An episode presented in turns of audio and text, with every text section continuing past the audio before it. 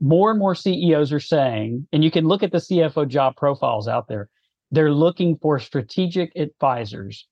They want the CFO to be the thought partner. Why is that?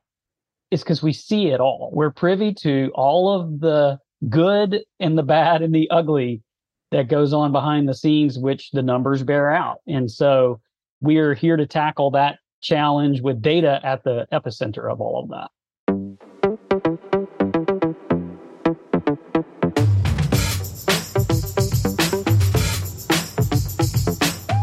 Hello, hello, and welcome to SaaSme Unfiltered, the SaaS management podcast, the show with give it to you straight, real life advice from pros knee deep in SaaS every single day. SaaS management superheroes just like you. Here we are again for another episode of SaaSme Unfiltered. It's great to have everyone joining us today. I'm Corey Wheeler, co founder and chief customer officer here at Zylo. And I'm Meredith Albertson, Chief Marketing Officer at Zylo. Okay. Today, we have an incredibly passionate financial executive joining the podcast. I think I would phrase that as one of the standout features when, when we talk to this person. He is from the Atlanta, Georgia area and has had a bit of a non traditional rise into the CFO role, really starting his career in analytics, then moving into operational roles, and then into finance a three time customer of Zylo's, first at Keep, then at Calendly, and now at VersaPay, where he currently is. He is also a science fiction and specifically Star Wars fan, which was probably perfect for raising his two kids and having a long lasting marriage. Please join me in welcoming Russell Lester, CFO of VersaPay, here to the show. Welcome to SaaSme Unfiltered, Russell.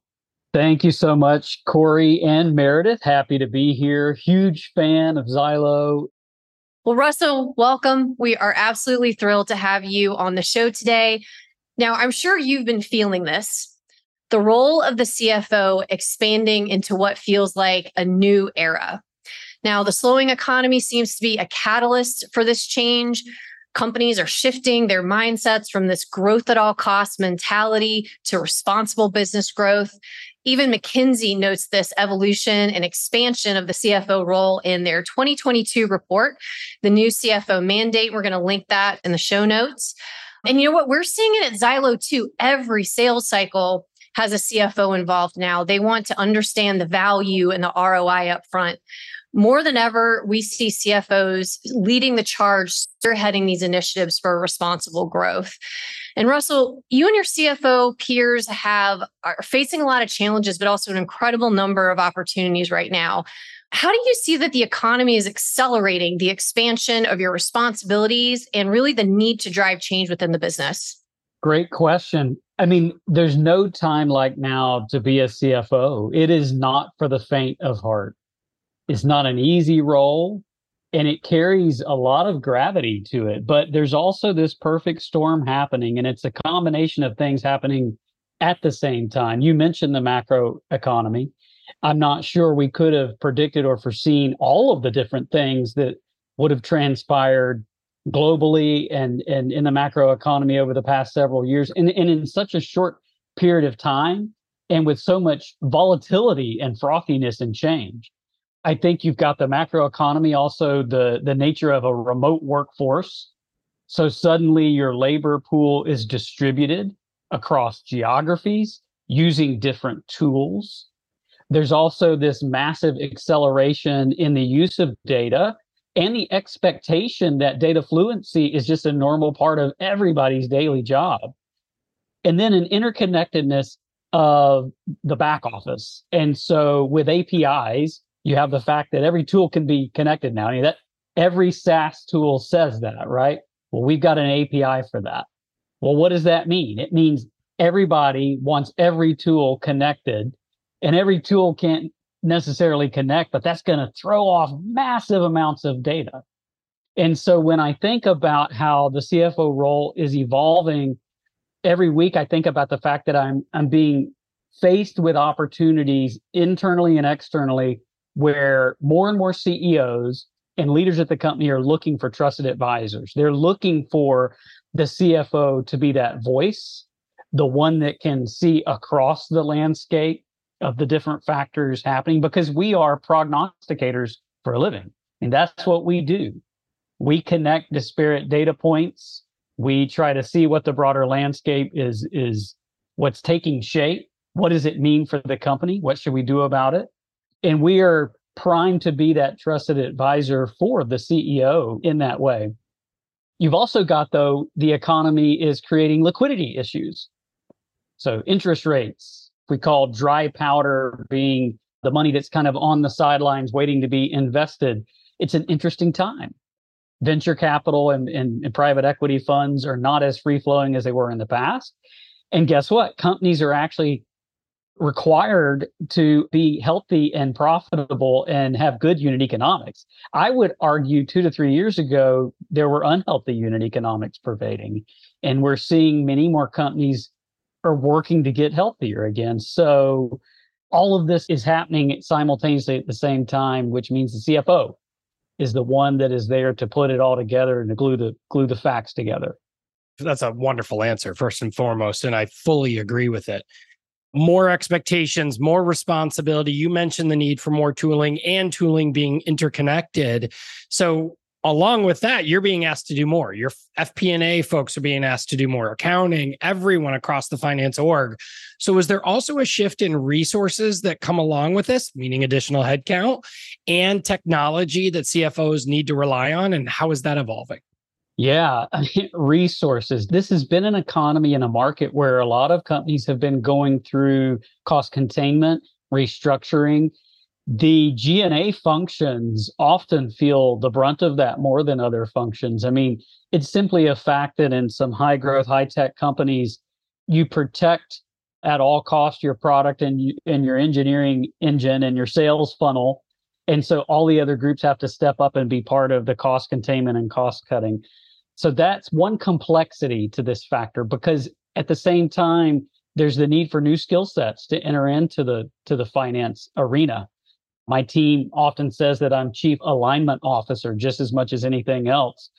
And so that is because the chief financial officer carries that that burden, that the opportunity, the, the chief fiduciary responsibility of seeing across functions. And so that it, it actually means it's an exciting time to be a CFO and to be the one that that is working to pull those things together. And so it's about presenting that data in context for people.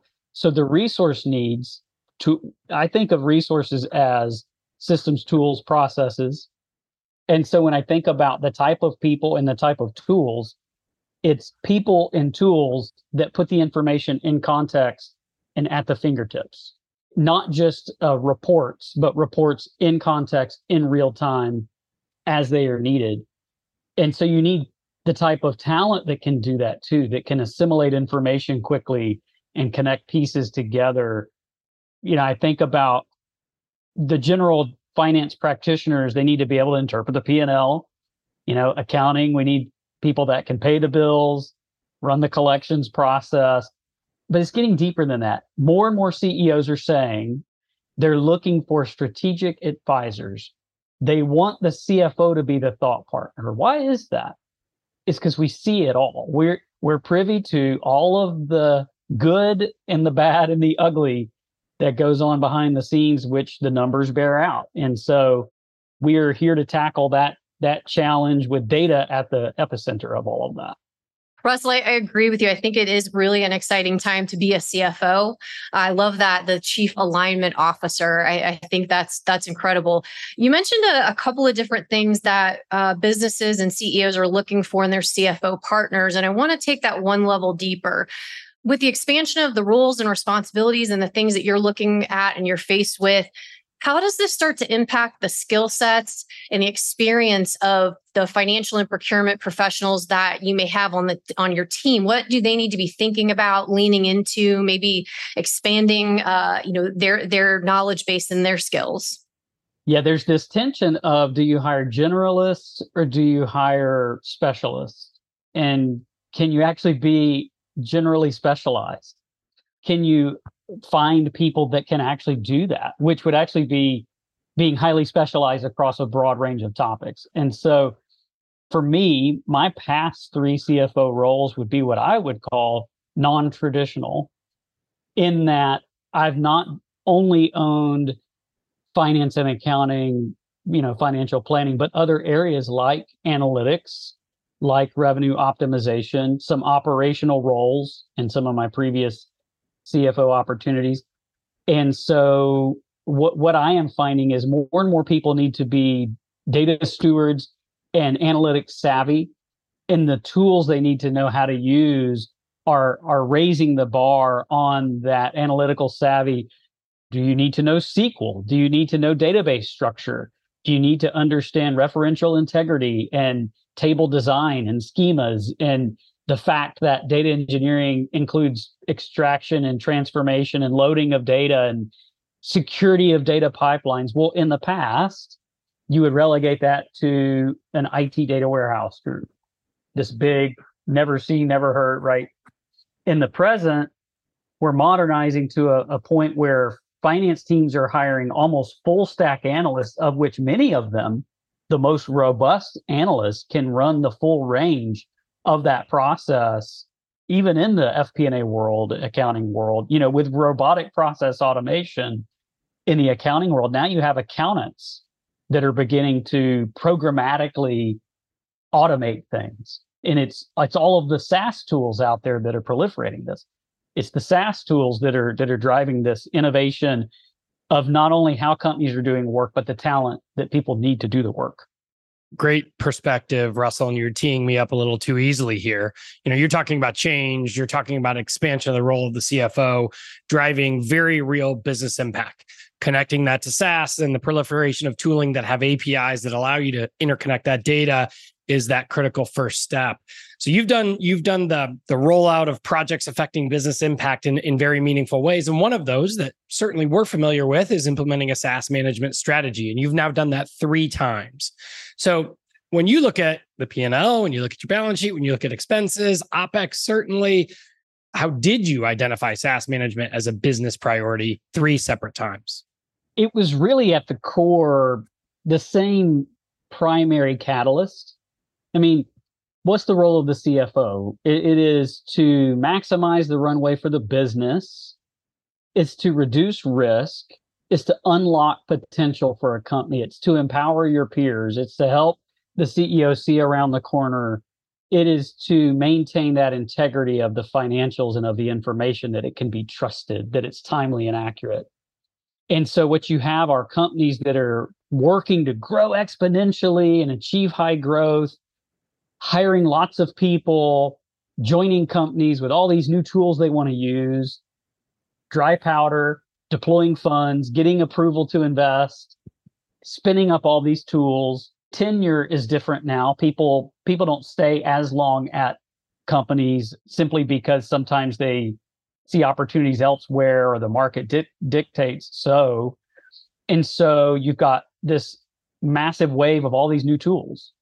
And APIs, the ability for tools to connect one to another, also means, well, you don't need to buy one tool, one singular tool to do everything. You can stand up, you know, the best of breed in all these different categories. But sometimes standing up all these best of breed in different categories means you have this massive blast radius of tools all over the place, well, there's an opportunity there. There is, of course, an opportunity to simplify how work is done, but there's also massive cost overrun. So, what we saw at all three companies were the combination of factors. Lots of new people joining the company, the proliferation of lots of new fancy tools that are all great in their own right, tools that had come and gone and the people were no longer there that acquired them and an opportunity for the finance team to be the hero to identify where there's leakage or wastage in the system but not in a way that's the old fashioned way the traditional way was to just say no or to ask people to cut costs but walk away now we're in a point where the finance team can be the tip of the spear helping the company see where there's overlap, helping to rationalize the footprint, the technology footprint in partnership with other parts of the company, the IT organization, the security part of the organization. It's part of that chief alignment officer role includes what does our footprint need to look look like? Not that we need to be the experts at the technology footprint but at least point out hey do we need five project management tools? May, maybe but probably not right? 100% and you, you're hitting on relationships you know internal relationships that relationship between finance and it so outside of the c suite CFOs are driving collaboration across the business now more than ever. You're the alignment officer. So on their own, both IT and finance are, are viewed as strategic business functions, but the next generation of CFOs are seeing, identifying, you know, those potential impacts of building those business partnerships, and specifically between IT and finance when we talk about technology and tooling. So, in your past roles at Calendly Keep, today at VersaPay, know, there's a strong IT and finance partnership. That's always been part of the organizations that you've been with. So what does your relationship with IT look like? So maybe explain how that that relationship begins, what your roles are and the initiatives that you're you're working on together. It's really in every role that I've ever held and certainly as I've moved into leadership and into the CFO roles, partnership is really important to me and and collaboration is really important to me and i'm not am not a perfect leader and I don't do it perfectly, but I try to bring my peers along on the journey. I try to avoid surprises. I try to lead through inquiry, to ask questions. And this is better when you have shared goals. And so finding common ground between the CFO and the CIO or the CFO and the CISO, the Chief Information Security Officer. What are those common ground areas? Well, both want to certainly maintain top security for the company's data assets. There's also the desire to avoid the over proliferation of tools, extra tools to oversee access control issues, to figure out how do we properly deploy capital and so I think it's about find where the common ground is, is where it begins. That at the root of that is yes, you're saving money. The reasons you want to rationalize your investments are to ensure you're getting a positive ROI, but there's a myriad of benefits to doing that. It actually makes people's work easier if they're using fewer tools that are not connected well together. Not only that, there are probably people maintaining tools that aren't being used, right? And so it reduces their their pain. There's fewer security issues with tools that didn't perhaps pass security muster. They may have years ago but they wouldn't presently. So there's all these benefits to doing that. And it's really just about finding common ground and partnering together. And tools like Zylo help you do that.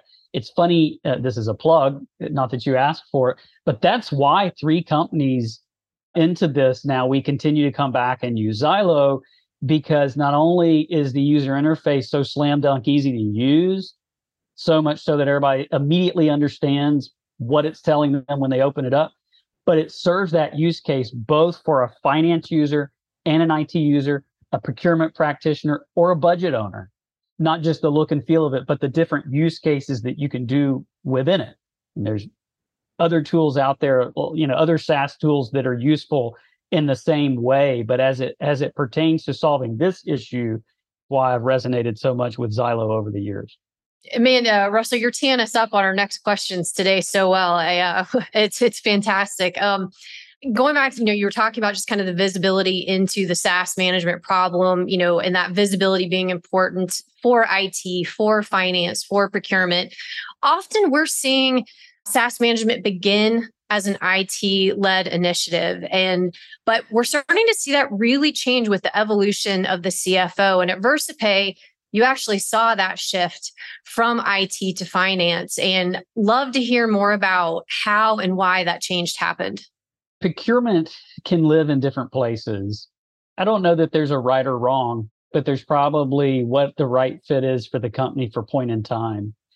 And if your desire is to make sure you're rationalizing your investments and getting a good ROI on those investments, that is the bread and butter of a finance organization.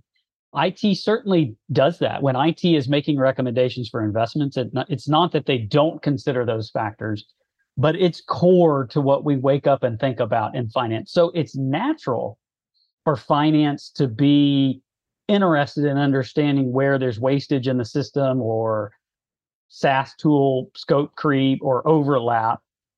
And so I think for me, it was that um, with a tool this easy, because I can either go into the ERP system and begin to look at line items in the in the general ledger and then drill into that and double click and see what the journal entries say, who we're paying.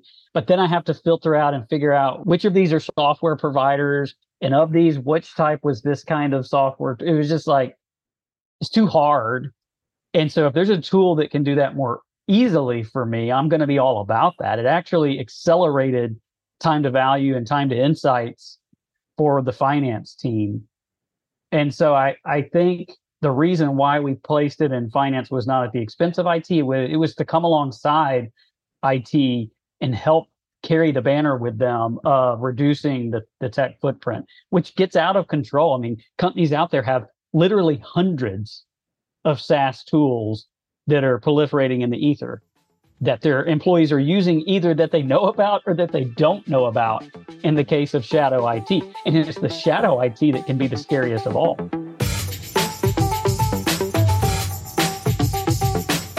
If you're not unlocking the full value of your SaaS, what are you doing? There is no denying it. SaaS is mission critical to your company's growth and success. And as the number two operating expense for most organizations, it's your biggest opportunity to save money and drive efficiency. The time is now to do something about it. Join me and your fellow IT, SAM, finance, and procurement leaders at SaaSMe. SaaSMe is the industry's only dedicated SaaS management event where you can sharpen your skills, hear from your peers, and learn how to unlock value and responsible business growth through smarter SaaS management. Register today at saasme.com. That's S A A S M E.com.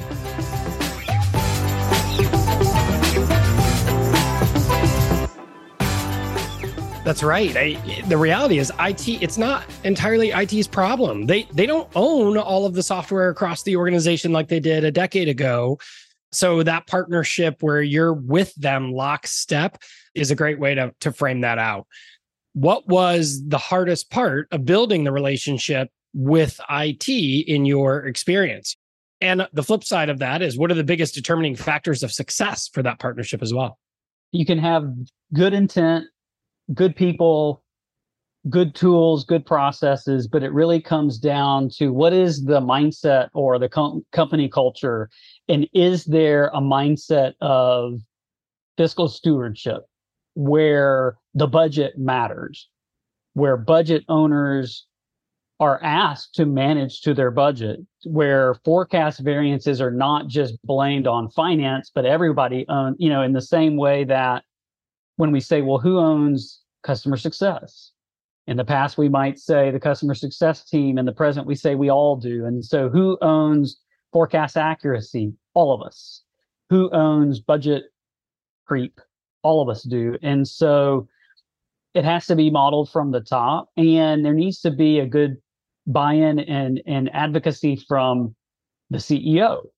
And so, when it when it works well, or the hardest part of building the relationship is ensuring there is that bridge, that advocacy, that understanding that it's not just about finance coming in and saying no. It's about finance coming in and being a thought partner to say, how can we find a better way so that we can redeploy this money that we've now saved the company towards things that will help us grow more, which we all want. You know, Russell, working with companies uh, on SaaS management programs, we're working a lot with IT, finance, and procurement teams. And when we start conversations and the project starts with finance and procurement, they are very excited to bring in their IT partners to the conversation. When the conversation and program building starts with IT, we're witnessing sometimes some hesitancy for IT to bring in their finance. There's not quite that level of, of enthusiasm to collaborate with finance and procurement. How have you historically changed that? I would begin at the root of what causes hesitancy. What makes people hesitate? Just when we when you think about in life in general, what causes a human to hesitate? Well, we hesitate when we're uncertain. And when we're uncertain, when there's fear or lack of understanding. And so sometimes there could be the thinking that someone's going to get in trouble or someone's done something wrong or this will be punitive. And so I think it begins with understanding what's the root of the hesitation to bring other partners in. Often it's IT going to finance, asking for budget to invest in the proper things needed to ensure that we have the security posture we need and that people have the tools they need and so the teams are sometimes at odds in that regard. But if you focus on what I previously said about common ground, shared goals, and overcoming the potential areas of hesitation, then you can kind of remove the defensiveness or the barriers that could have been a blocker to progress and turn that around. Actually, use that same emotional energy positively to create inertia and, and, and, forward progress. Yeah, find that common ground. And and you mentioned earlier, uh, it's leading with curiosity and asking those questions. I uh, really really liked when you had noted that as well. Um, so we talked quite a bit about you know how you built programs around SaaS management with your IT and finance team at uh, three different companies. But for a minute, I want you to imagine that you are a CFO at a company that doesn't have a SaaS management platform. And uh, its IT or finance team is coming up to you and they're asking for you to sign off on this new investment. What would a compelling business case be, or what are the reasons that they would need to present to you to, to get that sign off and, and the yes? I have a mission statement with my group around generating timely, accurate, relevant, and proactively persuasive insights that grow revenue and unlock efficiency. So I'm looking for things that grow revenue and unlock efficiency. But let me click up a higher altitude. What we're looking for are things that support the company plan. And so, what are the critical few priorities that the company needs to achieve to achieve the vision, to achieve the plan? And so, how does this investment support that? obviously as a finance practitioner i'm thinking through is it generating a positive roi what's the payback period does it pay for itself the best investments are those that pay for themselves and do so very quickly i mean that those are almost no brainer investment uh, decisions. And so for me it it really is about making sure that the person asking for the investment knows what purpose the tool will serve. And what are the alternatives they consider? And did they realize that we already have tools that may do that? Or what is it about this tool that's better than another tool? Did they think through that? Are they just bringing a tool they used at a previous company because of familiarity or is it actually the best tool so i guess i could keep rattling on i guess it would be about asking good questions ensuring the conversations are being had internally and that we know what success looks like. What are the outcomes we're looking for that investment to drive? And is that they may be great outcomes, but are they aligned to the the company vision, uh, the the plan for that year? Yeah, that's super interesting, Russell. This is, you know, kind of getting down to the approval process and maybe to click into that a little bit more. You at VersaPay are the final approver for for software spend. And it's super interesting to hear you articulate how you go through that checklist of approvals as you're looking at each and every one of those. I, I, think everyone listening should take note of those things as you're going for approval. This is how a CFO thinks about it. Why is this brand new? Is it is it because of the era of responsible growth that we're in? Have you always been a final approver, or did something kind of trigger that need for you to say, "Look, OpEx has expanded in X amount of of over the last X years, and now we need that fiscal mind as a part of this process? I know that's a many layered question, but you know, have you always done it that way? And when did you introduce that, and why? It is a many layered question, and it and it, it makes me reflect back on my career journey and just all the different ways this has looked or felt at different businesses at different stages in different times. I think about it's not that the CFO didn't have the authority in the past. The CFO could say no, but I think depending upon the state of the economy or the state of liquidity for the company, often their no was almost like we often hear with chief legal officers. Chief legal officers will often say, um, I'm going to give you advice. You can choose to not take my advice, but you do so at, at your own peril. And it's similar, I think, in the past, the CFO could give advice and they could say, I wouldn't recommend that investment. And business leaders would proceed to make the investment. But also, I'm going to go out on a limb here. I would like to think that CFOs are modernizing and becoming stronger CFOs, that we're getting more well rounded, that we're getting access to a broader purview of the business because of tools, because data is now driving so many decisions, and we are naturally inclined to be able to consume and interpret and leverage data as part of our everyday because that's how our brains are wired. I think it's putting us in the position where we can elevate the role of the CFO to a more strategic level, where instead of just saying no because it spends money or it breaks the budget, we can actually be part of the holistic conversation to figure out where does it fit. Russell, I want to double click a little bit on procurement. We've touched on a, a little bit today, but finance typically owns procurement but when your business business doesn't have it doesn't have a procurement uh, professional or procurement team what's your strategy or process for tackling those historically procurement responsibilities? Get Zylo. Yes there it is. I mean it is it is essentially turnkey procurement. I mean in a way that for those that, that don't know how it works as it consumes the data that's informing what tools are being used and ingests that information and visualizes it in a really easy way and highlights where there's X number of tools of X type. So you need a tool. I mean, I said get Zylo. Uh, obviously, what you need though, in, in lieu of people, you need tools or processes because otherwise if you just expect some if it's not part of someone's daily job and they don't wake up each day and think about it it's it's unlikely to get done with excellence if at all. And so now even better if you can combine both having the resources and the tooling. But tools like Zylo and i happen to think Zylo does this so well i mean particularly how easy it is to stand up and begin using and getting insights immediately. I can't tell you how many meetings I've been in where I, I sound super smart about something there. I can just get get the answer at my fingertips so quickly. And my team jokes that I have a ton of tabs open at any given time. And I do. If you ever saw me share my screen, I have like 40 or 50 tabs open because as CFO, I now have access to all these tools. Well, Zylo is one of my tabs. And if anybody mentions any tool, don't we have a tool that does such and such? What do we spend on that? When is that contract up for renewal? Didn't we have another tool? When did we stop using that tool?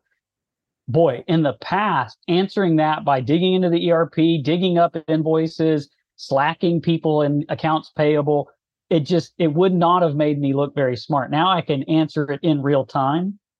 And so I think it's all about if you don't have the person or you don't have the tool, you got to find some way to get access to the data. And, and doing it manually through the ERP is painful, but it begins that way sometimes. You do a, an extract from your general ledger and you start filtering in Excel on all the tools and you start manually adding tags of what type of tool is it, who owns it, right? You can do that. You can do that. That's the painful route, but it's still necessary. It's still worth doing something versus nothing because there's there's gold in them their hills. There is gold in the hills to mine in managing the scope creep, which is your your your SaaS platform. Well, we are are thankful to be your single source of SaaS truth in one of your many tabs that you have uh, open during meetings. Some of our listeners today, I know we have CFOs who who listen to the show who trying to determine when is the right time in their business to add procurement? Is it a certain revenue level? Is it a certain company size? Like what are what are the things that are happening in the business that you start to think yeah like we need to add a you know procurement professional or start adding more members to that team great question. Probably sooner than you think. It's interesting how many companies think i know even startups or smaller companies I've been a part of, it's like, well, aren't we too small to need that? It's like, no, we literally have hundreds of tools we're investing in. So it's not always about size of company. It's about how quickly is the company evolving its operating processes and changing the way it's doing business and onboarding new people and new methods. It, I think that's what's driving the need is even if you're a smaller company, if you're in high growth mode or you're in transforming of your processes or, uh, or your back office or your funnel management tools, I bet you you have more tools cropping up that you know about and those you don't even know about because employees have credit cards. There are free tools out there. They can SSO those tools into their office or Gmail accounts. And next thing you know, you've got all these tools that you didn't even know existed. So I think the answer is sooner than you think. Russell, you are doing awesome work at VersaPay. It's all leading to very real business impact.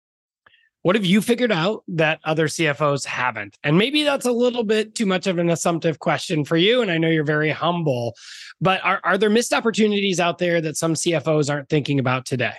Well, I don't know that I've cracked the code. I, I aspire to be a great CFO, and I'm doing the very best I can for VersaPay. Listen to your people, surround yourself with a really strong team. Partner with your peers. Try to see the big picture. I create what i call i have a nerdy way of expressing it. I say i'm assimilating my neural network which merely means i'm asking a lot of questions because i'm formulating how all of this is connected. And i ask the questions and create that neural framework in my mind to know that when someone mentions something i either have a tab open or I recollect having heard about it and I know either what that investment is for, what that tool is doing, the value it's driving or not driving, how that data point connects to this data point. I try to lead with inquiry and empathy. I try to be an approachable, humble, but smart and firm, but fair leader and about the people and so I'm trying to balance that. I'm trying to use data as a secret weapon with all these tabs open, ask great questions, surround myself with fantastic people, and just wake up each day trying to make the people I serve and the company better so we can be better for our customers. Russell, we certainly think you are an exceptional leader, peer, partner to us in our business. And uh, we can't thank you enough for spending a few minutes out of your very busy day with us. We want to close out the show uh, with a little bit of rapid fire questions. This is fun. Uh, this is you know no hard hitting data questions in here, I promise. Um, but all right, Corey, I'm going to let you get started with rapid fire. Yeah, and I'm not going to let you off the hook on that last response. It was eloquent. It was perfect. I loved it. But tell me the number one skill or trait that a CFO must have. Oh, I don't know that other CFOs will agree with me on this, but it's the number one skill or trait I hire for. And it is what I think my secret weapon is, which is curiosity. Um, it is summertime. We would be remiss if we didn't ask what is your favorite vacation spot? Yeah, this is super controversial because there's really haters out there. I don't understand it, but our family loves Disney. I get it. People don't like, oh, I don't like the crowds. I don't like lines. Look, we tried to take a beach vacation the beach was closed for dune restoration. it rained the entire time. And there was at the resort, there was literally one or two decent restaurants, but they really weren't even that decent. So for us at Disney, you have so many options, some of the best food in the world, crazy fun rides, good shows. And yes, there's some lines, but if you know how to if you know how to hack Disney in terms of doing the parks in the right sequence, you can have a great time. We we love we love Disney. I've got a trip coming up uh, later this year. I'm going to have to get your your trade secrets on hacking Disney. Okay, what is your? It's a two parter, sort of rapid fire. What are your favorite SaaS tools, both personal and a, a professional or work related app? I'm not allowed to say Zylo, right? Because that would just be too. yeah, obvious. yeah, that'd be pandering. Yes, yes. Yeah, and I'm a huge, heavy Slack user, and I I love Slack for all the same reasons. I hate it like it's amazing. It, it, it transformed the way work could happen. So I'm I'm a big fan of Slack and the way you can celebrate team account. You can just put a thread out there weekend plans and suddenly you get all you get all this interaction of people talking about weekend plans but also you can link in all these nudges and workflows and so i like slack a lot personally i've always been a big fan of mint i know that's maybe a nerdy one or like a no that's a good one but being a cfo and i i love the ag and a former intuit employee i love the aggregation ability the recommendations that's the perfect response for a CFO. Good answer. All right. Final question, final rapid fire question. As a fellow Star Wars nerd, I have to know who is your favorite Star Wars character? Mine is Princess Leia. So I will start off with that. I know it's traditional, but you know, growing up, she was it. Yeah, so th- this answer surprises people because I'm I'm a nice guy. I'm uh-oh. I'm a what you would call a man of faith family guy, loving, empathetic. And, and the answer, for people that don't know the story, they don't get it. It's Anakin Skywalker. Oh. Who who becomes Darth Vader. And it's like, how could that be your favorite character? Because the story arc of Anakin is so fascinating. And there's Anakin in all of us. There's such good in him. And in the end, we see that come true. And the only reason he was seduced by the dark side was his love for Padme and his desire to save her. And so there's raw power, and he does redeem himself. And so it's a story, it's a the journey he goes on and the development of that character through the storyline to me is is why I even have him on my watch here. Uh, I'm, I'm, that I'm that nerdy. Uh, Anakin Skywalker. You're walking the walk. That might be the best answer to a star. Who's your favorite Star Wars character question I've ever heard. That was that was great. I'm glad I didn't do the fellow Star Wars fans wrong out there. There's a little bit of Anakin in all of us. I'll take that away from the podcast today. Russell, boy, we can't thank you enough for coming on today, sharing your insights. You've got a really unique perspective. And as I said at the outset of the show, your passion comes through in what you do but but also how you do it. It's been a pleasure to get to know you over the years. We're so fortunate to be able to work with you. And thank you so much for coming on SaaSme Unfiltered today. Thank you. It was a joy. You can ask me anytime. Happy to be back. Did you enjoy the episode? Pass it along to your friends. Subscribe to get notifications for the latest episode Share your favorite takeaways and join the conversation on social media using hashtag SASMeUnfiltered.